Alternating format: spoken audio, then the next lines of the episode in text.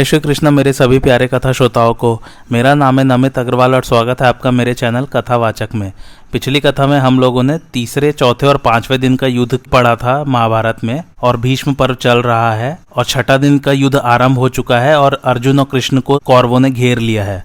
आइए आज की कथा आरंभ करते हैं। जब अर्जुन और श्री कृष्ण के ऊपर सभी बाढ़ वर्षा करने लगे तब अर्जुन ने क्रोध में भरकर इंद्रास्त्र छोड़ा और अपने बाड़ों से शत्रुओं की सारी बाढ़ वर्षा को रोक दिया। अर्जुन के इस पराक्रम ने सभी को चकित कर दिया। उनके सामने जितने राजा घुड़सवार और गजारोही आए, उनमें से कोई भी घायल हुए बिना न रहा। तब उन सबने भीष्म जी की शरण ली। उस समय अर्जुन के बल रूपी अगाध जल में डूबते हुए उन वीरों के भीष्म जी ही जहाज़ हुए। उनके इस प्रकार भाग आने से आपकी सेना छिन्न भिन्न हो गई और आंधी चलने से जैसे समुद्र में क्षोभ उत्पन्न होने लगता है, उसी प्रकार उसमें खलबली पड़ गई। अब भीष्म जी बड़ी फुर्ती से अर्जुन के सामने आए और उनसे युद्ध करने लगे। इधर द्रोणाचार्य ने बाण मारकर मत्स्यराज विराट को घायल कर दिया तथा एक बाण से उनकी ध्वजा को और दूसरे से धनुष को काट डाला। सेना नायक विराट ने तुरंत ही दूसरा धनुष ले लिया और कई चमचमाते हुए बाण लिए। फिर उन्होंने तीन बाणों से आचार्य को बींद दिया। चार से उनके घोड़ों को मार डाला, एक से ध्वजा काट डाली, पाँच से सारथी को मार गिराया और एक से धनुष काट डाला। इससे द्रोणाचार्य जी बड़े कुपित हुए। उन्होंने आठ बाणों से विराट के घोड़ों को नष्ट कर दिया और एक से उनके सारथी को मार डाला। विराट रथ से कूद पड़े और अपने पुत्र के रथ पर चढ़ गए। तब वे पिता पुत्र दोनों ही भीषण बाढ़ वर्षा करके बलात् आचार्य को रोकने का प्रयत्न करने लगे। इससे चिड़कर आचार्य ने राजकुमार शंख पर एक सर्प के समान विशैला बाढ़ छोड़ा। वह बाढ़ शंख के हृदय को बेद उसके खून में लथपथ होकर पृथ्वी पर जा पड़ा। शंख के हाथ का धनुष उसके पिता के ही पास गिर गया। और वह स्वयं रणभूमि में लौट गया। पुत्र को मरा हुआ देखकर राजा विराट डर गए और द्रोणाचार्य को छोड़कर युद्ध क्षेत्र से चले गए। तब द्रोणाचार्य जी ने पांडवों की विशाल वाहिनी को सैकड़ों हज़ारों भागों में विभक्त कर दिया। शिखंडी ने अश्वत्थामा के सामने आकर तीन बाणों से उनकी भ्रकुटी के बीच में चोट की। इससे क्रोध में भरकर अश्वत्थामा ने बहुत से बाढ़ बरसाकर आधे निमेश में ही शिखंडी की ध्वजा, सारथी, घोड़ों और हथियारों को काटकर गिरा दिया। घोड़ों के मारे जाने से वह रथ से कूद पड़ा और हाथ में ढाल तलवार लेकर बाज के समान बड़े क्रोध से झपटा। रणांगण में तलवार लेकर घूमते हुए शिखंडी पर वार करने का अश्वत्थामा को अवसर तक नहीं मिला। फिर उन्होंने उस पर सहस्त्रों बाढ़ छोड़े। शिखंडी ने उस सारी बाढ़ वर्षा को अपनी तलवार से ही काट दिया। तब तो अश्वत्थामा ने उसकी ढाल और तलवार को ही टुकड़े टुकड़े कर दिया और अनेकों फौलादी बाड़ों से शिखंडी को भी बींद दिया। अब शिखंडी जल्दी से सात्यकी के रथ पर चढ़ गया। इधर वीरवर सात्यकी ने अपने पहने बाणों से राक्षस अलम्बुश को घायल कर दिया। इस पर अलम्बुश ने भी अर्धचंद्राकार बाढ़ छोड़कर सात्यकी का धनुष काट दिया और उसे भी अनेकों बाड़ों से घायल कर दिया। फिर उसने राक्षसी माया करके उस पर बाड़ों की झड़ी लगा दी। इस समय सात्यकी का बड़ा ही अद्भुत पराक्रम देखने में आया, क्योंकि ऐसे तीखे तीखे बाड़ों की चोट खाने पर भी उसे रणभूमि में तनिक भी घबराहट नहीं हुई। उसने अर्जुन से मिला हुआ इंद्रास्त्र चढ़ाया, उससे वह राक्षसी माया तत्काल भस्म हो गई। फिर उसने अनेकों बाढ़ बरसाकर अलम्बुश को ढक दिया। इस प्रकार सात्यकी के द्वारा पीड़ित होने पर वह राक्षस उसका सामना छोड़कर रणभूमि से भाग गया। सत्य पराक्रमी सात्यकी ने अपने तीखे बाड़ों से आपके पुत्रों पर भी प्रहार किया और वे भी भयभीत होकर भाग गए। इसी समय द्रुपद के पुत्र महाबली दृश्य ने अपने तीखे तीरों से आपके पुत्र राजा दुर्योधन को ढक दिया। किंतु इससे दुर्योधन को कोई घबराहट नहीं हुई और बड़ी फुर्ती से उसने नब्बे बाढ़ छोड़कर दृश्य द्रुम को बींद दिया। तब दृश्य द्रुम ने कुपित होकर उसका धनुष काट डाला, चारों घोड़ों को मार गिराया और सात तीखे बाड़ों से स्वयं उसे भी घायल कर दिया। घोड़ों के मारे जाने पर दुर्योधन रथ से कूद पड़ा और तलवार लेकर पैदल ही दृष्ट दुम की ओर दौड़ा। इतने ही में शकुनी ने आकर उसे अपने रथ में बैठा लिया। इस प्रकार दुर्योधन को परास्त कर दृष्टद्युम ने आपकी सेना का संहार करना आरंभ किया। इसी समय महारथी कृतवर्मा ने भीमसेन को बाड़ों से आच्छादित कर दिया। तब भीमसेन ने भी हंसकर कृतवर्मा पर बाड़ों की झड़ी लगा दी। उन्होंने उसके चारों घोड़ों को मारकर ध्वजा और सारथी को भी गिरा दिया तथा कृतवर्मा को भी बहुत से बाड़ों से घायल कर दिया। घोड़ों के मारे जाने पर कृतवर्मा बड़ी फुर्ती से आपके साले वृषक के रथ पर चढ़ गया। फिर भीमसेन अत्यंत क्रोध में भरकर दंडपाणी यमराज के समान आपकी सेना का संहार करने लगे। महाराज, अभी दोपहर नहीं हुआ था कि अवंती नरेश विंद और अनुविंद इरावान को आते देखकर उसके सामने आ गए। बस उनका बड़ा रोमांचकारी युद्ध छिड़ गया। इरावान ने क्रोध में भरकर उन दोनों भाइयों को अपने तीखे बाड़ों से बीन दिया।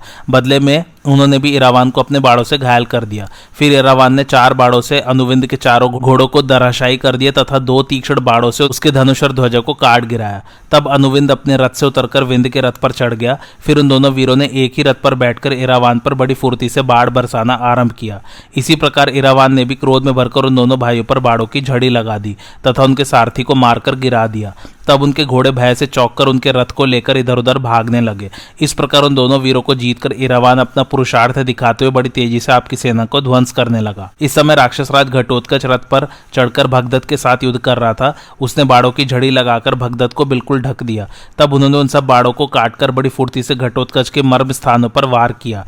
किंतु अनेकों बाड़ों से घायल होने पर भी वह घबराया नहीं। इससे कुपित होकर प्राग ज्योतिष नरेश ने चौदह तोमर छोड़े। किंतु घटोत्कच ने उन्हें तत्काल काट डाला और सत्तर बाड़ों से भगदत्त पर वार किया। तब भगदत्त ने उसके चारों घोड़ों को मार डाला। घटोत्कच ने अश्वहीन रथ में से ही उन पर बड़े वेग से शक्ति छोड़ी। किंतु भगदत्त ने उसके तीन टुकड़े कर दिए और वह बीच ही में पृथ्वी पर गिर गई।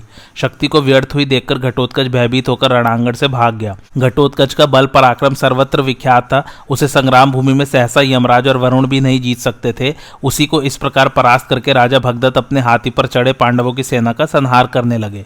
इधर मदरराज शल्य अपनी बहन के युगल पुत्र नकुल और सहदेव से युद्ध कर रहे थे।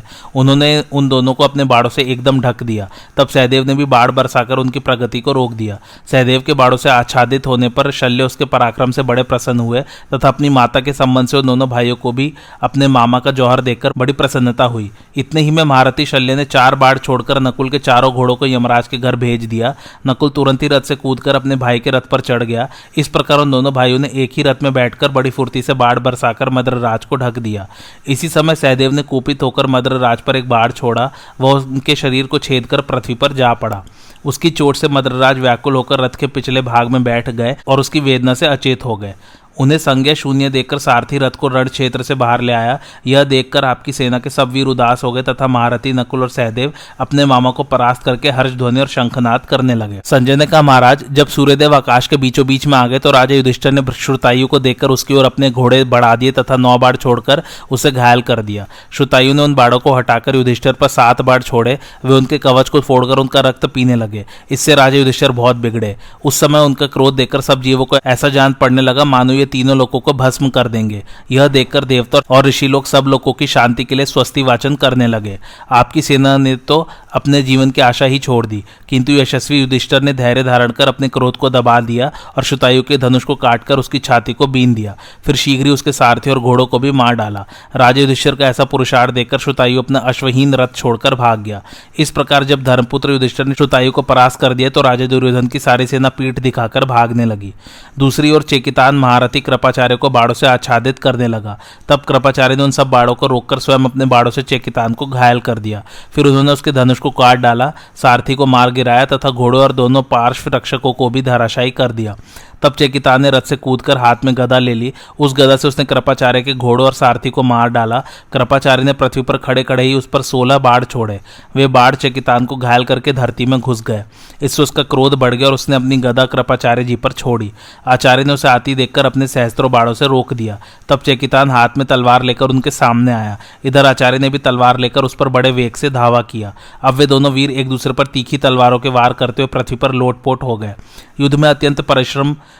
पड़ने के कारण उन दोनों को ही मूर्छा आ गई। इतने ही में सौहार्द वर्ष वहाँ करकर्ष दौड़ आया और चेकितान की ऐसी दशा देखकर उसे अपने रथ में चढ़ा लिया। इसी प्रकार शकुनी ने भी बड़ी फुर्ती से कृपाचार्य को अपने रथ में बैठा लिया। दृष्ट केतु ने नब्बे बाड़ों से भूरिश्रवा को घायल कर दिया। इस पर भूरिश्रवा ने अपने चोखे चोखे बाड़ों से महारथी दृष्ट केतु के सारथी और घोड़ों को मार डाला। तब महामना दृष्ट केतु उस रथ को छोड़कर शतानी के रथ पर चढ़ गया। इसी समय चित्रसेन विकट और दुर्मर्शन ने अभिमन्यु पर धावा किया। अभिमन्यु ने आपके इन सब पुत्रों को रथहीन तो कर दिया, किंतु भीमसेन की प्रतिज्ञा याद करके उनका वध नहीं किया। फिर सेना के सहित पितामह भीष्म को अकेले बालक अभिमन्यु की ओर जाते देख अर्जुन ने श्रीकृष्ण से कहा, हर्षिकेश, जिधर ये बहुत से रथ दिखाई दे रहे हैं, उधर ही आप अपने घोड़ों को भी बढ़ाइए। अर्जुन के ऐसा कहने पर श्रीकृष्ण ने जहाँ संग्राम हो रहा था, उस ओर रथ हाका। अर्जुन को आपके वीरों की ओर बढ़ते देखकर आपकी सेना बहुत घबरा गई। अर्जुन ने भीष्म जी की रक्षा करने वाले राजाओं के पास पहुंचकर उनमें से सुशर्मा से कहा, मैं जानता हूँ कि तुम बड़े उत्तम योद्धा हो और हमारे पुराने शत्रु हो। किंतु देखो, आज तुम्हें तुम्हारी अनीति का कठोर फल मिलने वाला है। आज मैं तुम्हारे परलोकवासी पितामहों का दर्शन करा दूँगा। सुशर्मा ने अर्जुन के ऐसे कठोर वचन सुनकर भी भला बुरा कुछ नहीं कहा, बल्कि बहुत से राजाओं के सहित अर्जुन के आगे आकर उन्हें सब ओर से घेर कर बाढ़ बरसाना आरंभ कर दिया। अर्जुन ने एक क्षण में ही उन सबके धनुष काट डाले और उन्हें निशेष करने के लिए एक साथी सबको अपने बाड़ों से बीन दिया। अर्जुन की मार से वे खून में लथपथ हो गए, उनके अंग छिन्न भिन्न हो गए, सिर धरती पर लुढ़कने लगे, कवचों के धुर्रे उड़ गए और उनके प्राण शरीरों से कूच कर गए। इस प्रकार पार्थ के पराक्रम से पराभूत होकर वे एक साथी धराशायी हो गए। अपने साथी राजाओं को इस प्रकार मारा गया देखकर त्रिगढ़ रासु शर्मा बड़ी फुर्ती से बचे हुए राजाओं को साथ लेकर आगे आया। जब शिखंडी आदि वीरों ने देखा कि अर्जुन पर शत्रुओं ने धावा किया है तो वे उनके रथ की रक्षा के लिए तरह तरह के अस्त्र शस्त्र लेकर उनकी ओर चले। अर्जुन ने भी त्रिगर्त राज के साथ अनेकों राजाओं को आते देख अपने गांडीव धनुष से अनेकों तीखे बाढ़ छोड़कर उन सभी का सफाया कर दिया। फिर दुर्योधन और जयद्रथ आदि राजाओं को भी खदेड़कर वे भीष्म जी के पास पहुँच गए। महाराज युधिष्ठर भी मद्र राज को छोड़कर भीमसेन तथा नकुल सहदेव के सहित भीष्म जी से ही युद्ध करने के लिए आ गए। किंतु भीष्म जी समस्त पांडुपुत्रों के सामने आ जाने पर भी घबराए नहीं। इस समय शिखंडी तो पितामह का वध करने पर ही उतारू हो गया। उसे इस प्रकार बड़े वेग से धावा करते देख राजा शल्य अपने भीषण शस्त्रों से रोकने लगे, किंतु इससे शिखंडी की गति में कोई अंतर नहीं पड़ा। उसने वारुणास्त्र लेकर शल्य के सब अस्त्रों को छिन्न भिन्न कर दिया। भीमसेन गदा लेकर पैदल ही जयद्रथ की ओर दौड़े। उन्हें अपनी ओर बड़े वेग से आते देख जयद्रथ ने 500 तीखे बाढ़ छोड़कर सब ओर से घायल कर दिया। किंतु भीमसेन ने उनकी कुछ भी परवाह नहीं की, वे और भी क्रोध में भर गए और उन्होंने सिंधु राज के घोड़ों को मार डाला। यह देखकर आपका पुत्र चित्रसेन भीमसेन को काबू में करने के लिए झपटा और इधर से भीमसेन भी गरज कर गदा घुमाते हुए उस पर टूटे। भीम की वह यमदंड के समान प्रचंड गदा देखकर सब कौरव उसके प्रहार से बचने के लिए आपके पुत्र को छोड़कर भाग गए। गदा को अपनी ओर आती देखकर भी चित्रसेन घबराया नहीं। वह ढाल तलवार लेकर अपने रथ से कूद पड़ा और एक दूसरे स्थान पर चला गया। उस गदा ने चित्रसेन के रथ पर गिरकर उसे सारथी और घोड़ों के सही चूर चूर कर दिया। इतने ही में चित्रसेन को रथहीन देकर विकर्ण ने उसे अपने रथ पर चढ़ा लिया। इस प्रकार जब संग्राम बहुत घोर होने लगा तो भीष्म जी राजा युधिष्ठर के सामने आए। उस समय पांडव पक्ष के सब वीर कांपने लगे और उन्हें ऐसा मालूम हुआ, मानो अब युधिष्ठर मृत्यु के मुँह में पड़ना ही चाहते हैं। इधर महाराज युधिष्ठर भी नकुल सहदेव के सहित भीष्म जी पर टूट पड़े। उन्होंने भीष्म जी पर सहस्त्रों बाढ़ छोड़कर उन्हें बिल्कुल ढक दिया, किंतु भीष्म जी ने उन सबको सहकर आधे निमेश में ही अपने बाढ़ समुदाय से युधिष्ठर को अदृश्य कर दिया। राजा युधिष्ठर ने क्रोध में भरकर भीष्म जी पर नाराज़ बाढ़ छोड़ा, पर पितामह ने बीच ही में उसे काटकर युधिष्ठर के घोड़े भी मार डाले। धर्मपुत्र युधिष्ठर तुरंत ही नकुल के रथ पर चढ़ गए। भीष्म जी ने सामने आने पर नकुल और सहदेव को भी बाढ़ों से आच्छादित कर दिया। तब राजा युधिष्ठर भीष्म जी का वध करने के लिए बहुत विचार करने लगे। उन्होंने अपने पक्ष के सब राजा और सुहर्दों से कहा कि सब लोग मिलकर भीष्म जी को मारो। यह सुनकर सब राजाओं ने भीष्म जी को घेर लिया, किंतु भीष्म जी सब ओर से घिर जाने पर भी अपने धनुष से अनेकों महारथियों को धराशायी करते हुए क्रीड़ा करने लगे। जब यह घनघोर युद्ध बहुत ही भयानक हो गया तो दोनों ही ओर की सेनाओं में बड़ी खलबली मची, दोनों ओर की व्यू रचना टूट गई। इस समय शिखंडी बड़े वेग से पितामह के सामने आया, किंतु भीष्म जी उसके पूर्व स्त्रित्व का विचार करके उसकी ओर कुछ भी ध्यान न दे संजय वीरों की ओर चले गए। भीष्म को अपने सामने देखकर वे सब बड़े हर्ष से सिहनाद और शंख ध्वनि करने लगे। अब भगवान भास्कर पश्चिम की ओर ढुलक चुके थे। इस समय युद्ध ने ऐसा घमासान रूप धारण किया कि दोनों ओर के रथी और गजारोही एक दूसरे में मिल गए। पांचाल राजकुमार दृष्टदुम और महारथी सात्य की शक्ति और तोमर आदि की वर्षा करके कौरवों की सेना को पीड़ित करने लगे। इससे आपके योद्धाओं में बड़ा हाहाकार होने लगा। उनका अर्थनाथ सुनकर अवंती देश विंद और अनुविंद दृश्यद्युम के सामने आए। उन दोनों ने उसके घोड़ों को मारकर उसे बाड़ों की वर्षा से बिल्कुल ढक दिया। पांचाल कुमार तुरंत ही अपने रथ से कूदकर सात्यकी के रथ पर चढ़ गया। तब महाराज युधिष्ठर बड़ी भारी सेना लेकर उन दोनों राजकुमारों पर टूट पड़े।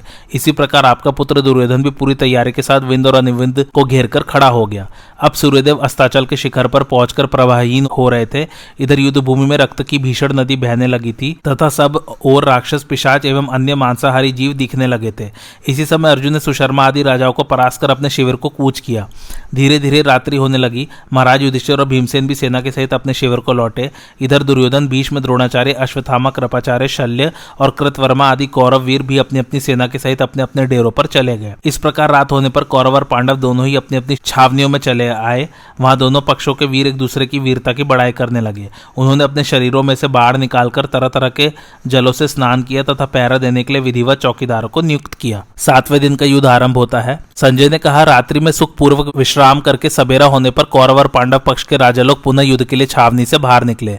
जब दोनों सेनाएँ युद्ध भूमि की ओर चली, उस समय महासागर की गंभीर गर्जना के समान महान कोलाहल होने लगा। तदंतर दुर्योधन, चित्रसेन विविशंति भीष्म, द्रोणाचार्य ने एकत्र होकर बड़े यत्न से कौरव सेना का व्यूह निर्माण किया। वह महाव्यूह सागर के समान था। हाथी, घोड़े आदि वाहन ही उसकी तरंग मालाएँ थी। समस्त सेना के आगे आगे भीष्म जी चले, उनके साथ मालवा, दक्षिण भारत तथा उज्जैन के योद्धा थे। इनके पीछे कुलिंद, पारद, शुद्रक तथा मालव देशीय वीरों के साथ आचार्य द्रोड़ थे।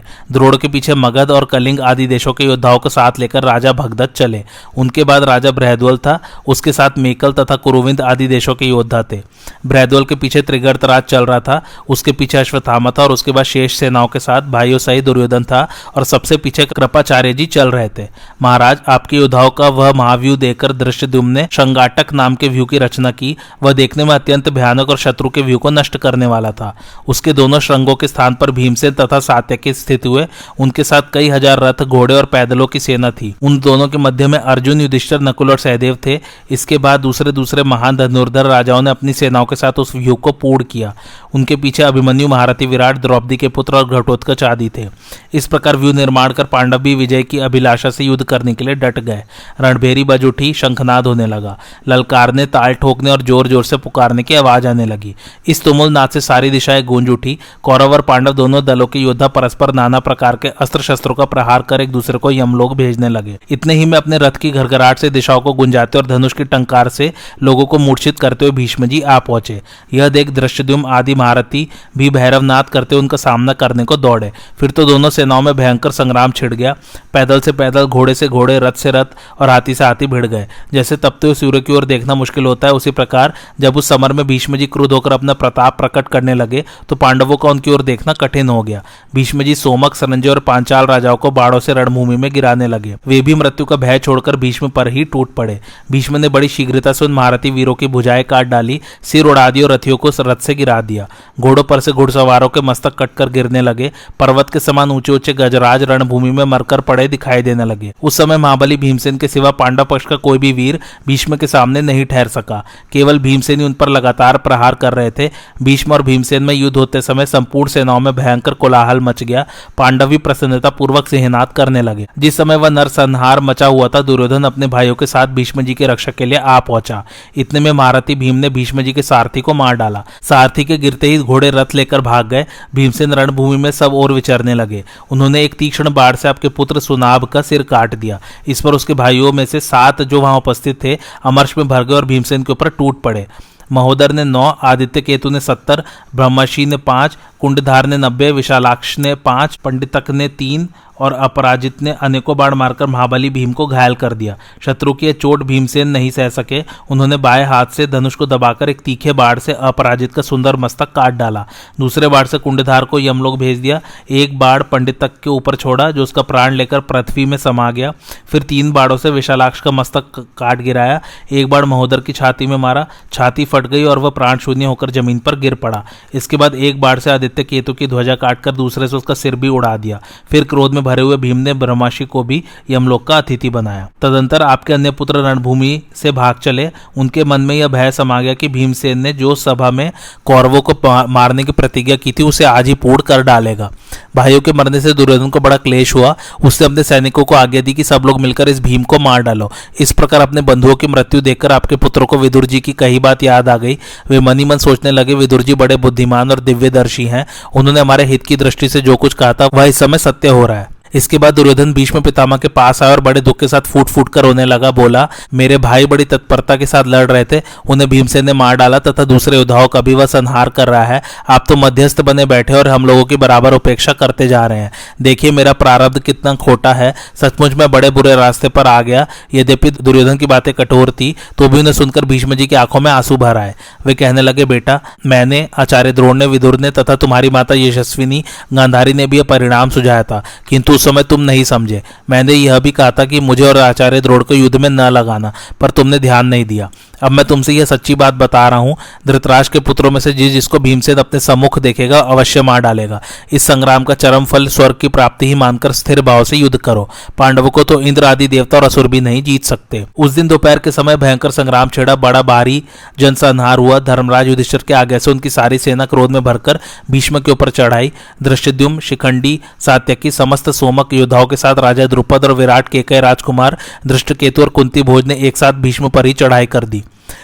अर्जुन द्रौपदी के पाँच पुत्र तथा चेकितान ये दुर्योधन के भेजे हुए राजाओं का सामना करने लगे, तथा अभिमन्यु घटोत्कच और भीमसेन ने कौरवों पर धावा किया। इस प्रकार तीन भागों में विभक्त होकर पांडव लोग कौरव सेना का संहार करने लगे। इसी प्रकार कौरवों ने भी अपने शत्रुओं का विनाश आरंभ कर दिया। द्रोणाचार्य ने क्रुद्ध होकर सोमक और संजय पर आक्रमण किया और उन्हें यमलोक भेजने लगे। उस समय संजय में हाहाकार मच गया। दूसरी ओर महाबली भीमसेन ने कौरवों का संहार आरंभ किया। दोनों ओर के सैनिक एक दूसरे को मारने और मरने लगे। खून की नदी बह चली। वह घोर संग्राम यमलोक की वृद्धि कर रहा था। भीमसेन हाथी सवारों की सेना में पहुंचकर उन्हें मृत्यु की भेंट कर रहे थे। नकुल और सहदेव आपके घुड़सवारों पर टूट पड़े थे। उनके मारे हुए सैकड़ों हज़ारों घोड़ों की लाशों से रणभूमि पट गई। अर्जुन ने भी बहुत से राजाओं को मार गिराया था। उनके कारण वहाँ की भूमि बड़ी भयंकर दिख पड़ती थी। जिस समय भीष्म, द्रोण, कृप अश्वथाम और कृतवर्मा आदि क्रोध में भरकर युद्ध करने लगते थे तो पांडवी सेना का संहार होने लगता था और पांडवों के कुपित होने पर आपके पक्ष वाले वीरों का विनाश आरंभ हो जाता था। इस प्रकार दोनों सेनाओं का संहार जारी था। संजय ने कहा, जिस समय बड़े बड़े वीरों का विनाश करने वाला वह भयंकर संग्राम चल रहा था। शकुनी ने पांडवों पर धावा किया। उसके साथ ही बहुत बड़ी सेना के साथ कृतवर्मा भी था। इनका मुकाबला करने के लिए अर्जुन का पुत्र इरावान आया। इरावान का जन्म नाग कन्या के गर्भ से हुआ था। वह बहुत ही बलवान था। जब शकुनी तथा गांधार देश के अन्य अन्य वीर पांडव सेना का व्यू तोड़कर उसके भीतर घुस गए तो इरावान ने अपने योद्धाओं से कहा, वीरो, ऐसी युक्ति से काम लो जिससे कौरव योद्धा आज अपने सहायक और वाहनों सहित मार डाले जाए। इरावान के सैनिक बहुत अच्छा कहकर कौरवों की दुर्जय सेना पर टूट पड़े और उसके योद्धाओं को मार मारकर गिराने लगे। अपनी सेना का यह विध्वंस सुबल के पुत्रों से नहीं सहा गया। उन्होंने दौड़कर इरावान को चारों ओर से घेर लिया और उस पर तीखे बाणों का प्रहार करने लगे।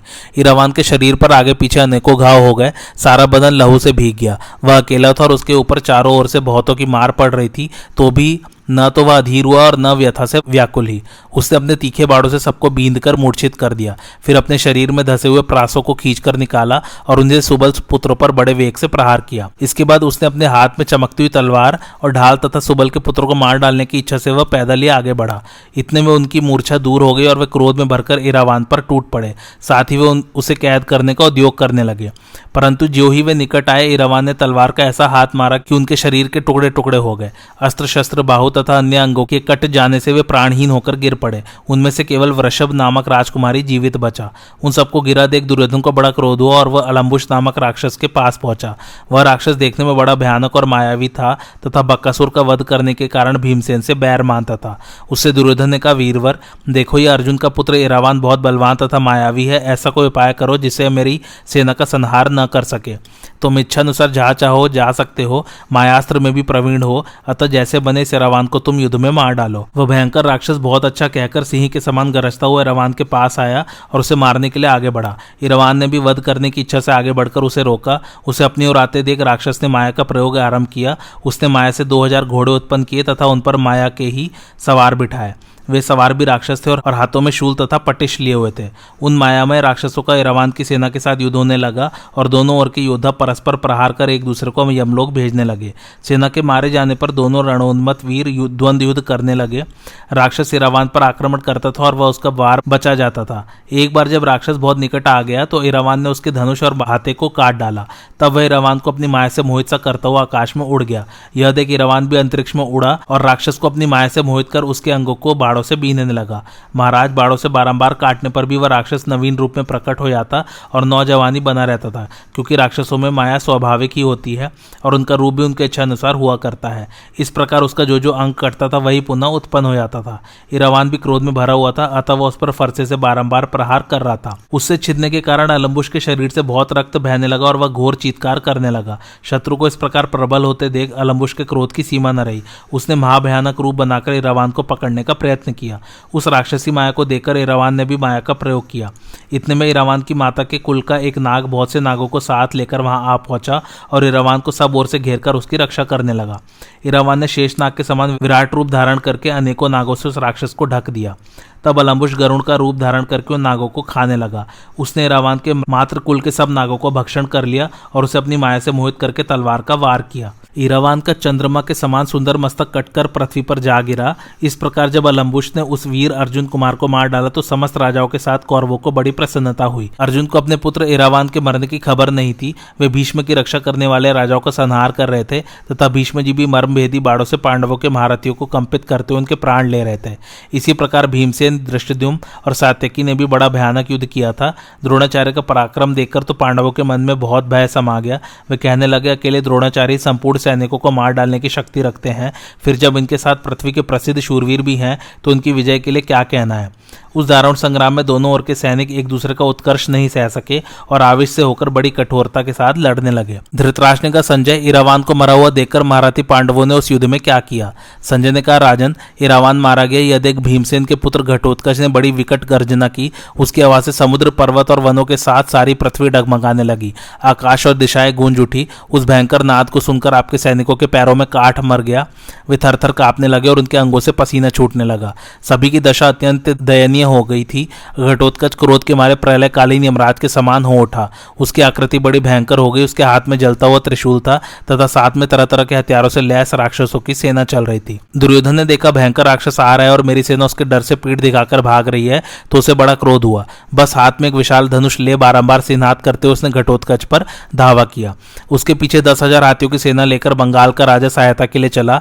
आपके पुत्र को हाथियों की सेना के साथ आते देख घटोत्कच भी बहुत कुपित हुआ। फिर तो राक्षसों के और दुर्योधन की सेनाओं में रोमांचकारी युद्ध होने लगा। राक्षस, बाढ़, शक्ति और रिष्टि आदि से योद्धाओं का संहार करने लगे। तब दुर्योधन भी अपने प्राणों का भय छोड़कर राक्षसों पर टूट पड़ा और उनके ऊपर तीक्ष्ण बाड़ों की वर्षा करने लगा।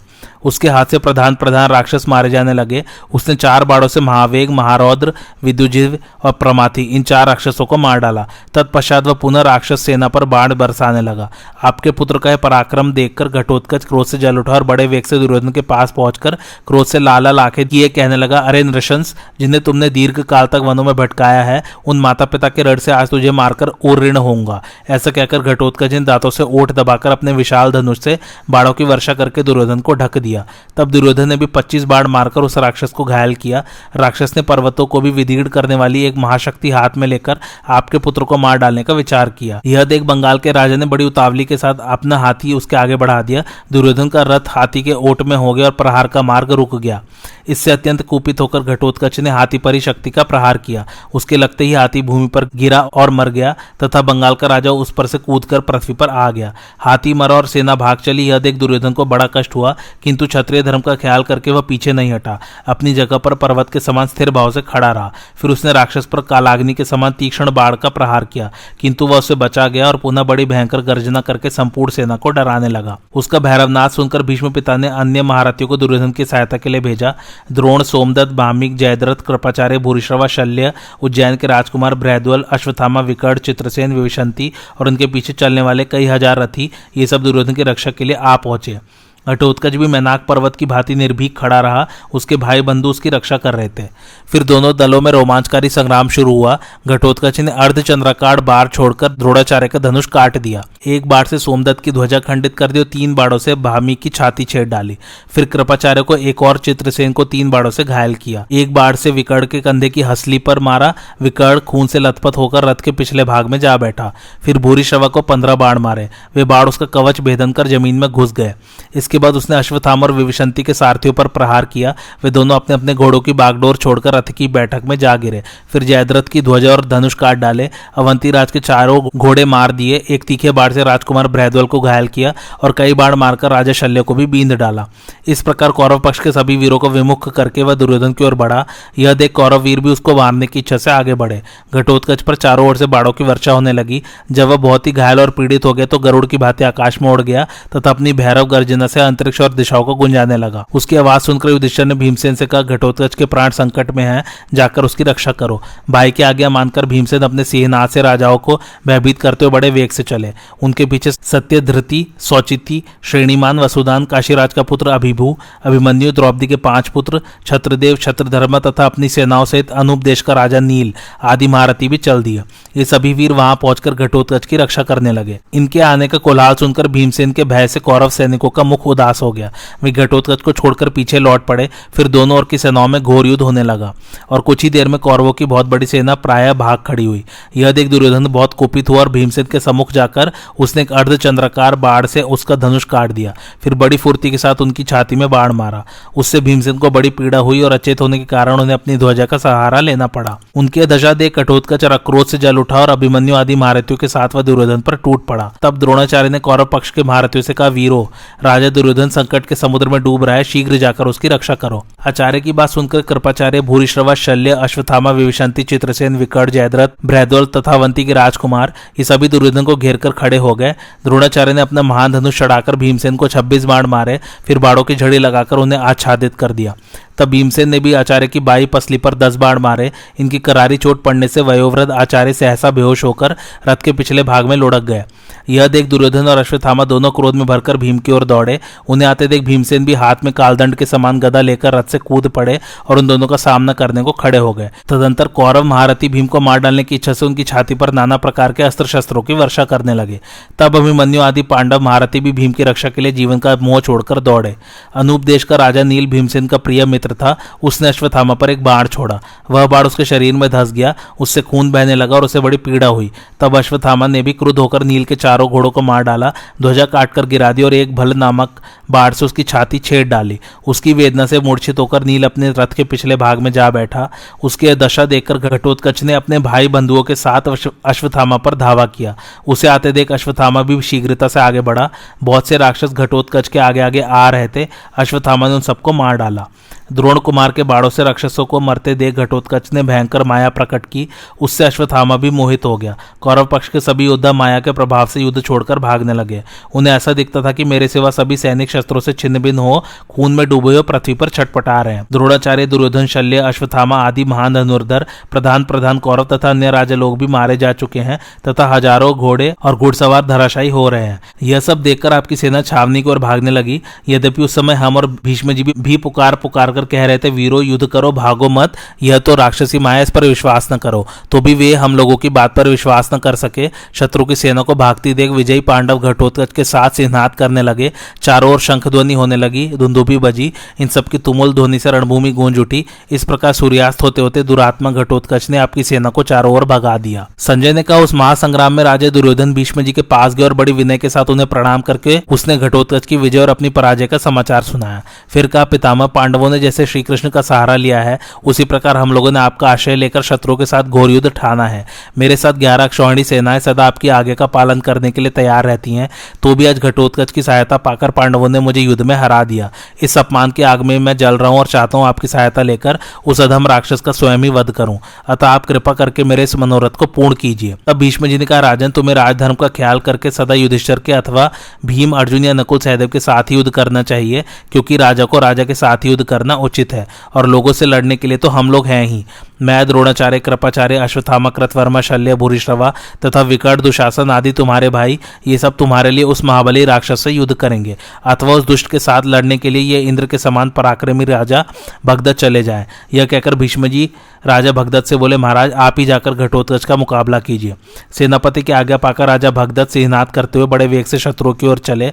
उन्हें आते देख पांडवों के भारती भीमसेन, अभिमन्यु, घटोत्कच, द्रौपदी के पुत्र सत्यधृति, सहदेव, चेदिराज, वसुदान और दशाण राज क्रोध में भरकर उनके सामने आ गए। भगदत्त ने भी सुप्रतीक हाथी पर आरूढ़ उन सब महारथियों पर धावा किया। तदंतर पांडवों का भगदत्त के साथ भयंकर युद्ध छिड़ गया। महान धनुर्धर भगदत्त ने भीमसेन पर धावा किया और उनके ऊपर बाड़ों की वर्षा आरंभ कर दी। भीमसेन ने भी क्रोध में भरकर भगदत्त के हाथी के पैरों की रक्षा करने वाले सौ से भी अधिक वीरों को मार डाला। तब भगदत्त ने अपने उस गजराज को भीमसेन के रथ की ओर बढ़ाया। यह देख पांडवों के कई महारथियों ने बाड़ों की वर्षा करते हुए हाथी को चारों ओर से घेर लिया। किंतु भगदत्त को इससे तनिक भी भय नहीं हुआ। उसने अमर्श पूर्वक अपने हाथी को पुनः आगे की ओर चलाया। अंकुश और अंगूठे का इशारा पाकर वह मत गजराज, उस समय प्रलय कालीन अग्नि के समान भयानक हो उठा। उसने क्रोध में भरकर अनेकों रथों, हाथियों और घोड़ों को उनके सवारों सहित रौंद डाला। सैकड़ों हज़ारों पैदलों को कुचल दिया। यह देख राक्षस घटोत्कच ने कुपित होकर उस हाथी को मार डालने के लिए एक चमचमाता चमकता हुआ त्रिशूल चलाया। किंतु भगदत्त ने अपने अर्धचंद्रकार बाढ़ से उसे काट दिया और अग्निशिखा के समान प्रज्वलित एक महाशक्ति घटोत्कच के ऊपर फेंकी। अभी वह शक्ति आकाश में ही थी कि घटोत्कच ने उछलकर उसे हाथ में पकड़ लिया और दोनों घुटनों के बीच में दबाकर तोड़ डाला। यह एक अद्भुत बात हुई। आकाश में खड़े हुए देवता, गंधर्व और मुनियों को भी यह देखकर बड़ा आश्चर्य हुआ। पांडव लोग उसे शबाशी देते और रणभूमि में अपनी हर्षध्वनि फैलाने लगे। भगदत्त से यह नहीं सहा गया। उसने अपना धनुष खींचकर पांडव महारथियों पर बाढ़ बरसाना आरंभ किया तथा भीमसेन को एक, घटोत्कच को नौ, अभिमन्यु को तीन और केके राजकुमार को पाँच बाड़ों से बींद डाला। फिर दूसरे बाढ़ से छत्रदेव की दाहिनी बाह काट डाली। पाँच बाड़ों से द्रौपदी के पाँचों पुत्रों को घायल किया तथा भीमसेन के घोड़ों को मार गिराया। ध्वजा काट दी और सारथी को भी यमलोक भेज दिया। इसके बाद भीमसेन को भी बींद डाला। इससे पीड़ित होकर वे कुछ देर तक रथ के पिछले भाग में बैठे रह गए। फिर हाथ में गदा लेकर वेग पूर्वक रथ से कूद पड़े। उन्हें गदा ले आते देख कौरव सैनिकों को बड़ा भय हुआ। इतने ही में अर्जुन भी शत्रु का संहार करते हुए वहाँ आ पहुँचे और कौरवों पर बाड़ों की वर्षा करने लगे। इसी समय भीमसेन ने भगवान श्री कृष्ण और अर्जुन को इरावान के वध का समाचार सुनाया। संजय ने कहा, राजन, अपने पुत्र इरावान के मारे जाने का समाचार पाकर अर्जुन को बड़ा खेद हुआ और वे ठंडी ठंडी साँसें भरने लगे। तब उन्होंने श्रीकृष्ण से कहा, महामती, विदुर जी को तो यह कौरव और पांडवों के भीषण संहार की बात पहले ही मालूम हो गई थी। इसी से उन्होंने राजा धृतराज को रोका भी था। मधुसूदन इस युद्ध में कौरवों के हाथ से हमारे और भी बहुत से वीर मारे जा चुके हैं, तथा हमने भी कौरवों के कई वीरों को नष्ट कर दिया है। यह सब कुकर्म हम धन के लिए ही तो कर रहे हैं, धिकार ऐसे धन को जिसके लिए इस प्रकार बंधु बांधवों का विनाश किया जा रहा है। भला यह एकत्रित हुए अपने भाइयों को मारकर हमें मिलेगा भी क्या?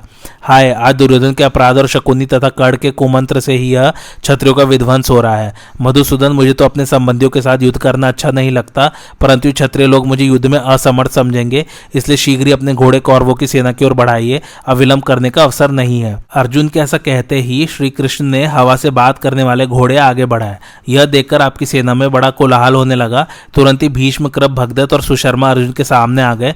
कृतवर्मा और भामिक ने सातकी का सामना किया तथा राजा अंबष्ट अभिमन्यु के आगे आकर डट गया। इनके सिवा अन्य महारथी दूसरे योद्धाओं से भिड़ गए। बस अब अत्यंत भीषण युद्ध छिड़ गया। भीमसेन ने युद्ध क्षेत्र में आपके पुत्रों को देखा तो क्रोध से उनका अंग प्रत्यंग जलने लगा। इधर आपके पुत्रों ने भी बाड़ों की वर्षा करके उन्हें बिल्कुल ढक दिया। इससे उनका रोष और भी उठा और वे सिंह के समान अपने ओठ चबाने लगे। तुरंत एक तीखे बाढ़ से उन्होंने वार किया और वह तत्काल निष्प्राण होकर गिर गया। एक दूसरे तीखे तीर से उन्होंने कुंडली को धराशायी कर दिया। फिर उन्होंने अनेकों पैने बाढ़ लिए और उन्हें बड़ी तेज़ी से आपके पुत्रों पर छोड़ने लगे। भीमसेन के दुर्दंड धनुष से छूटे हुए वे बाढ़ आपके महारथी पुत्रों को रथ से नीचे गिराने लगे। अनदृष्टि कुंड भेदी वैराट, दीर्घ लोचन, दीर्घ बाहु, सुबाहु और कनक ध्वजी आपके वीरपुत्र पृथ्वी पर गिरकर ऐसे जान पड़ते थे, मानो वसंत ऋतु में अनेकों पुष्पित आम्र वृक्ष कटकर गिर गए हों। आपके शेष पुत्र भीमसेन को काल के समान समझकर रण क्षेत्र से भाग गए। जिस समय भीमसेन आपके पुत्रों का नाश करने में लगे हुए थे, उसी समय द्रोणाचार्य उन पर सब ओर से बाढ़ बरसा रहे थे। इस अवसर पर भीमसेन ने यह बड़ा ही अद्भुत कार्य किया कि एक और द्रोणाचार्य जी के बाढ़ों को रोकते हुए भी उन्होंने आपके उक्त पुत्रों को मार डाला। इसी समय भीष्म भगदत्त और कृपाचार्य ने अर्जुन को रोका, किंतु अतिरथी अर्जुन ने अपने अस्त्रों से उन सबके अस्त्रों को व्यर्थ करके आपकी सेना के कई प्रधान वीरों को मृत्यु के हवाले कर दिया। अभिमन्यु ने राजा अम्बष्ट को रथहीन कर दिया। तब उसने रथ से कूदकर अभिमन्यु पर तलवार का वार किया और फुर्ती से कृतवर्मा के रथ पर चढ़ गया। युद्ध कुशल अभिमन्यु ने तलवार को आती देख बड़ी फुर्ती से उसका वार बचा दिया। यह देखकर सारी सेना में वाह वाह का शब्द होने लगा। इसी प्रकार दृश्य आदि दूसरे महारथी भी आपकी सेना से संग्राम कर रहे थे तथा आपके सेनानी पांडवों की सेना से भिड़े हुए थे। उस समय आपस में मारकाट करते हुए दोनों ही पक्षों के वीरों का बड़ा कोलाहल हो रहा था। दोनों ओर के गर्वीले वीर आपस में केश पकड़कर नख और दांतों से काटकर तथा लात और घूसे से प्रहार करके युद्ध कर रहे थे। अवसर मिलने पर वे थप्पड़, तलवार और कोहनियों की चोट से भी अपने प्रतिपक्षों को यमराज के घर भेज देते थे। पिता पुत्र पर और पुत्र पिता पर वार कर रहा था। वीरों के अंग अंग में उत्तेजना भरी हुई थी। इस प्रकार बड़ा ही घमासान युद्ध हो रहा था। आपस के घोर संघर्ष के कारण दोनों ओर के वीर थक गए, उनमें से अनेकों भाग और अनेकों धराशायी हो गए। इतने ही में रात्रि होने लगी। तब कौरव पांडव दोनों ही ने अपनी अपनी सेनाओं को लौटाया और यथा समय अपने अपने डेरों में जाकर विश्राम किया। संजय ने कहा, महाराज शिविर में पहुंचकर राजा दुर्योधन, शकुनी, दुशासन और कर्ण आपस में मिलकर विचार करने लगे कि पांडवों को उनके साथियों के सहित किस प्रकार जीता जाए। राजा दुर्योधन ने कहा, द्रोणाचार्य, भीष्म, कृपाचार्य, शल्य और भूरिश्रवा पांडवों की प्रगति को रोक नहीं रहे हैं। इसका क्या कारण है? कुछ समझ में नहीं आता। इस प्रकार पांडवों का तो वध हो नहीं पाता, किंतु वे मेरी सेना को तहस नहस किए देते हैं। कर्ण, इसी से मेरी सेना और शस्त्रों में बहुत कमी हो गई है। इस समय पांडव वीर तो देवताओं के लिए भी अवध्य हो गए हैं। इनसे तंग आकर मुझे तो बड़ा संदेह होने लगा है कि मैं किस प्रकार इनसे युद्ध करूँ। कर्ण ने कहा, भरत श्रेष्ठ, चिंता न कीजिए, मैं आपका काम करूँगा। अब भीष्म जी को जल्दी ही संग्राम से हट जाना चाहिए। यदि वे युद्ध से हट जाए और अपने शस्त्र रख दे तो मैं भीष्म जी के सामने ही पांडवों को समस्त सोमक वीरों के सहित नष्ट कर दूँगा। यह सत्य की शपथ करके कहता हूँ। भीष्म जी तो पांडवों पर सदा से ही दया करते हैं और उनमें इन महारथियों को संग्राम में जीतने की शक्ति भी नहीं है। अतः अब आप शीघ्र ही भीष्म जी के डेरे पर जाइए और उनसे अस्त्र शस्त्र रखवा दीजिए। दुर्योधन बोला, शत्रु दमन, मैं अभी भीष्म जी से प्रार्थना करके तुम्हारे पास आता हूँ। भीष्म जी के हट जाने पर फिर तुम ही युद्ध करना। इसके बाद दुर्योधन अपने भाइयों के सहित भीष्म जी के पास चला। भीष्म जी के डेरे पर पहुंचकर वह घोड़े से उतर पड़ा और उनके चरणों में प्रणाम कर सब प्रकार से सुंदर एक सोने के सिंहासन पर बैठ गया। फिर उसने नेत्रों में आँसू भर हाथ जोड़कर गदगद कंठ से कहा, दादाजी, आप पांडवों को और सोमक वीरों को मारकर अपने वचनों को सत्य कीजिए और यदि पांडवों पर दया एवं मेरे प्रति द्वेष होने से अथवा मेरे मंद भाग्य से पांडवों की रक्षा कर रहे हो तो अपने स्थान पर कर्ण को युद्ध करने की आज्ञा दीजिए। वह अवश्य पांडवों को उनके सुहृद और बंधु बांधवों के सहित परास्त कर देगा। भीष्म जी से इतना कहकर दुर्योधन मौन हो गया। महामना भीष्म जी आपके पुत्र के वाघ बड़ों से विध होकर बहुत ही व्यथित हुए, किंतु उन्होंने उससे कोई कड़वी बात नहीं कही। वे बड़ी देर तक लंबे लंबे श्वास लेते रहे। उसके बाद उन्होंने क्रोध से त्योरी बदलकर दुर्योधन को समझाते हुए कहा, बेटा दुर्योधन, ऐसे वाघ बाड़ों से तुम मेरे हृदय को क्यों छेदते हो? मैं तो अपनी सारी शक्ति लगाकर युद्ध कर रहा हूँ और तुम्हारा हित करना चाहता हूँ। तुम्हारा प्रिय करने के लिए मैं अपने प्राण तक होमने को तैयार हूँ। अब तुम आनंद से जाकर शयन करो। कल मेरा बड़ा भीषण संग्राम होगा। उस युद्ध की लोग तब तक चर्चा करेंगे जब तक कि यह पृथ्वी रहेगी। राजन भीष्म जी के इस प्रकार कहने पर दुर्योधन ने उन्हें सिर झुकाकर प्रणाम किया। फिर वह अपने डेरे पर चला आया और सो गया। दूसरे दिन सवेरे उठते उसने सब राजाओं को आज्ञा दी कि आप लोग अपनी अपनी सेना तैयार करें, आज भीष्म जी कोपित होकर सोमक वीरों का संहार करेंगे। फिर दुशासन से कहा, तुम शीघ्र भीष्म जी की रक्षा के लिए कई रथ तैयार करो। आज अपनी बाईसों सेनाओं को इनकी रक्षा के लिए आदेश दे दो। आज शकुनी, शल्य, कृपाचार्य, द्रोणाचार्य और विभीषंती खूब सावधानी से भीष्म की रक्षा करें, क्योंकि उनके सुरक्षित रहने पर हमारी अवश्य जय होगी। दुर्योधन की बात सुनकर सब योद्धाओं ने अनेकों रथों से भीष्म जी को सब ओर से घेर लिया। भीष्म जी को अनेकों रथों से घेरा देकर अर्जुन ने दृश्य से कहा, आज तुम भीष्म जी के सामने पुरुष, सिंह, शिखंडी को रखो, उसकी रक्षा मैं करूँगा। संजय ने कहा राजन अब भीष्म जी अपनी विशाल वाहिनी लेकर चले और उन्होंने उसका सर्वतो भद्र नामक व्यू बनाया। कृपाचार्य, कृतवर्मा, शैब्य, शकुनी, जयद्रथ, सुदक्षिण और आपके सभी पुत्र भीष्म जी के साथ सारी सेना के आगे खड़े हुए। द्रोणाचार्य, भूरिश्रवा, शल्य और भगदत्त व्यूह के दाहिनी ओर रहे। अश्वथामा सोमदत्त और दोनों अवंती राजकुमार अपनी विशाल सेना के सहित बाई ओर खड़े हुए। त्रिगर्त वीरों से घिरा हुआ राजा दुर्योधन व्यूह के मध्य भाग में रहा तथा महारथी अलम्बुश और श्रुतायु सारी व्यूहबद्ध सेना के पीछे खड़े हुए। इस प्रकार आपकी सेना के सभी वीर व्यू रचना की रीति से खड़े होकर युद्ध के लिए तैयार हो गए। दूसरी ओर राजा युधिष्ठर भीमसे नकुल और सहदेव, ये सारी सेना के व्यू के मुहाने पर खड़े हुए तथा दृश्यदुम विराट सात्य की शिखंडी, अर्जुन घटोत्कच, चेकितान कुंतीभोज अभिमन्यु द्रुपद युधामन्यु और के के राजकुमार सब वीर भी कौरवों के मुकाबले पर अप, अपनी सेना का व्यू बनाकर खड़े हो गए। अब आपके पक्ष के वीर भीष्म जी को आगे करके पांडवों की ओर बढ़े। इसी प्रकार भीमसेन आदि पांडव योद्धा भी संग्राम में विजय पाने की लालसा से भीष्म जी के साथ युद्ध करने के लिए आगे आए। बस दोनों ओर से घोर युद्ध होने लगा। दोनों ओर के वीर एक दूसरे की ओर दौड़कर प्रहार करने लगे। उस भीषण शब्द से पृथ्वी डगमगाने लगी। धूल के कारण देदीप्यमान सूर्य भी प्रभाहीन मालूम पड़ने लगा। उस समय भारी भय की सूचना देता हुआ बड़ा प्रचंड पवन चलने लगा। सबसे पहले महारथ अभिमन्यु ने दुर्योधन की सेना पर आक्रमण किया। जिस समय वह उस अनंत सैन्य समुद्र में घुसने लगा, आपके बड़े बड़े वीर भी उसे रोक न सके। उसके छोड़े हुए बाड़ों ने अनेकों क्षत्रिय वीरों को यमलोक भेज दिया। वह क्रोध पूर्वक यमदंड के समान भयंकर बाढ़ बरसाकर अनेकों रथ, रथी, घोड़े, घोड़सवार तथा हाथी और गजारोहियों को विदीर्ण करने लगा। अभिमन्यु का ऐसा अद्भुत पराक्रम देखकर राजा लोग प्रसन्न होकर उसकी प्रशंसा करने लगे। इस समय वह कृपाचार्य, द्रोणाचार्य अश्वथामा भ्रैदवल और जयद्रथ आदि वीरों को भी चक्कर में डालता हुआ बड़ी सफ़ाई और शीघ्रता के साथ रणभूमि में विचर रहा था। उसे अपने प्रताप से शत्रु को संतप्त करते देखकर क्षत्रिय वीरों को ऐसा जान पड़ता था, मानो इस लोक में दो अर्जुन प्रकट हो गए हैं। इस प्रकार अभिमन्यु ने आपकी विशाल वाहिनी के पैर उखाड़ दिए और बड़े बड़े महारथियों को कंपित कर दिया। इससे उसके सुहर्दों को बड़ी प्रसन्नता हुई। अभिमन्यु के द्वारा भगाई हुई आपकी सेना अत्यंत आतुर होकर डकराने लगी। अपनी सेना का वह घोर आर्तनाद सुनकर राजा दुर्योधन ने राक्षस अलम्बुश से कहा, महाभाव, व्रतरासुर ने जैसे देवताओं की सेना को तितर बितर कर दिया था, उसी प्रकार यह अर्जुन का पुत्र हमारी सेना को भगा रहा है। संग्राम में से रोकने वाला मुझे तुम्हारे सिवा और कोई दिखाई नहीं देता, क्योंकि तुम सब विद्याओं में पारंगत हो। इसलिए अब तुम शीघ्र ही जाकर इसका काम तमाम कर दो। इस समय हम भीष्म, द्रोणादि, योद्धा, अर्जुन का वध करेंगे दुर्योधन के ऐसा कहने पर वह महाबली राक्षसराज वर्षा कालीन मेघ के समान महान गर्जना करता हुआ अभिमन्यु की ओर चला। उसका भीषण शब्द सुनकर पांडवों की सारी सेना में खलबली पड़ गई। उस समय कई योद्धा तो डर के मारे अपने प्यारे प्राणों से हाथ धो बैठे। अभिमन्यु तुरंत ही धनुष बाण लेकर उसके सामने आ गया। उस राक्षस ने अभिमन्यु के पास पहुंचकर उससे थोड़ी ही दूरी पर खड़ी हुई उसकी सेना को भगा दिया। वह एक साथ पांडवों की विशाल वाहिनी पर टूट पड़ा और उस राक्षस के प्रहार से उस सेना में बड़ा भीषण संहार होने लगा। फिर वह राक्षस पाँचों द्रौपदी पुत्रों के सामने आया। उन पाँचों ने भी क्रोध में भरकर उस पर बड़े वेग से धावा किया। प्रतिविंध्य ने तीखे तीखे तीर छोड़कर उसे घायल कर दिया। बाड़ों की बौछार से उसके कवच के भी टुकड़े उड़ गए। अब उन पाँचों भाइयों ने उसे बींधना आरंभ किया। इस प्रकार अत्यंत बाण विध होने से उसे मूर्छा हो गई। किंतु थोड़ी देर में चेत होने पर क्रोध के कारण उसमें दूना बल आ गया। उसने तुरंत ही उनके धनुष बाण और ध्वजाओं को काट डाला। फिर उसने मुस्कुराते हुए एक एक के पाँच पाँच बाण मारे तथा उनके सारथी और घोड़ों को भी मार डाला।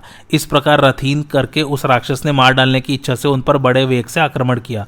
उन्हें कष्ट में पड़ा देखकर तुरंत ही अभिमन्यु उसकी ओर दौड़ा। उन्होंने का इंद्र और वृतरासुर के समान भीषण संग्राम हुआ। दोनों ही क्रोध से तमतमाकर आपस में भिड़ गए और एक दूसरे की ओर प्रलय आग्नि के समान घूरने लगे। अभिमन्यु पहले तीन और फिर पाँच बाड़ों से अलम्बुश को बीन दिया। इससे क्रोध में भरकर अलम्बुश ने अभिमन्यु की छाती में नौ बाढ़ मारे।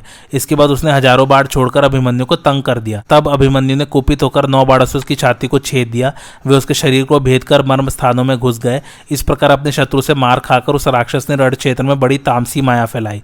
उससे सब योद्धाओं के आगे अंधकार छा गया। उन्हें न तो अभिमन्यु ही दिखाई देता था और न अपने शत्रु के पक्ष के वीर ही दिखते थे। उस भीषण अंधकार को देखकर अभिमन्यु ने भास्कर नाम का प्रचंड अस्त्र छोड़ा, उससे सब और उजाला हो गया। इसी प्रकार उसने और भी कई प्रकार की मायाओं का प्रयोग किया, किंतु अभिमन्यु ने उन सभी को नष्ट कर दिया। माया का नाश होने पर जब वह अभिमन्यु के बाड़ों से बहुत व्यथित होने लगा तो भय के मारे अपने रथ को रण क्षेत्र में ही छोड़कर भाग गया। उस माया युद्ध करने वाले राक्षस को इस प्रकार परास्त करके अभिमन्यु आपकी सेना को कुचलने लगा। तब अपनी सेना को भागते देखकर भीष्म जी और अनेकों कौरव महारथी उस अकेले बालक को चारों ओर से घेर कर बाड़ों से बीनने लगे।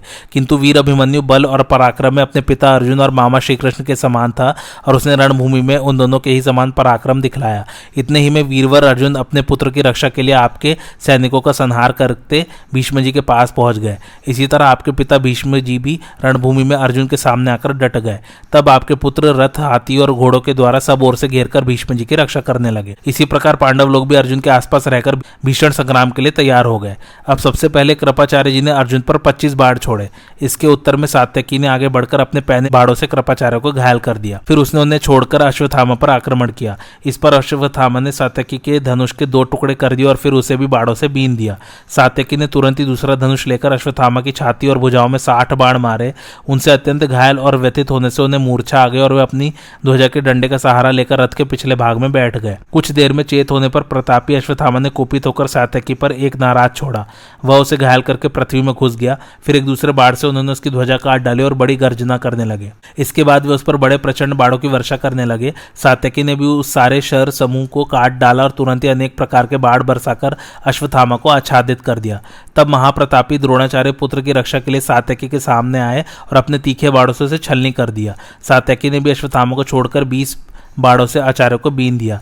इसी समय परम साहसी अर्जुन ने क्रोध में भरकर द्रोणाचार्य जी पर धावा किया। उन्होंने तीन बाढ़ छोड़कर द्रोणाचार्य जी को घायल किया और फिर बाड़ों की वर्षा करके उन्हें ढक दिया। इससे आचार्य की क्रोधाग्नि एकदम भड़क उठी और उन्होंने बात ही बात में अर्जुन को बाड़ों से छा दिया। तब दुर्योधन ने सुशर्मा को संग्राम में द्रोणाचार्य की सहायता करने की आज्ञा दी। त्रिगर्त राज ने भी अपना धनुष चढ़ाकर अर्जुन को लोहे की नोक वाले बाड़ों से आच्छादित कर दिया। तब अर्जुन ने भी भीषण से नाद करके सुशर्मा और उसके पुत्र को अपने बाड़ों से बीन दिया तथा वे दोनों भी मरने का निश्चय करके उन पर टूट पड़े और उनके रथ पर बाड़ों की वर्षा करने लगे।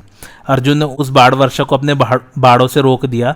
उनका ऐसा हस्त लाघव देखकर देवता और दाना भी प्रसन्न हो गए। फिर अर्जुन ने कोपित होकर कौरव सेना के अग्रभाग में खड़े हुए त्रिगर्त वीरों पर वायव्यास्त्र छोड़ा। उससे आकाश में खलबली पैदा करता हुआ बड़ा प्रचंड पवन प्रकट हुआ, जिसके कारण अनेकों वृक्ष उखड़कर गिर गए तथा बहुत से वीर धराशायी हो गए। तब द्रोणाचार्य जी ने शैलास्त्र छोड़ा। उससे वायु रुक गई और सब दिशाएँ स्वच्छ हो गई। इस प्रकार पांडुपुत्र अर्जुन ने त्रिगर्त रथियों का उत्साह ठंडा कर दिया और उन्हें पराक्रमहीन करके युद्ध के मैदान से भगा दिया। राजन इस प्रकार युद्ध होते होते जब मध्यान्ह हो गया तो गंगा नंदन भीष्म जी अपने पहने बाड़ों से पांडव पक्ष के सैकड़ों हज़ारों सैनिकों का संहार करने लगे। तब दृष्टिद्युम शिखंडी, विराट और द्रुपद भीष्म जी के सामने आकर उन पर बाड़ों की वर्षा करने लगे। भीष्म जी ने दृष्टिद्युम को बींद कर तीन बाड़ों से विराट को घायल किया और एक बाढ़ राजा द्रुपद पर छोड़ा। इस प्रकार भीष्म जी के हाथ से घायल होकर वे धनुर्धर वीर बड़े क्रोध में भर गए।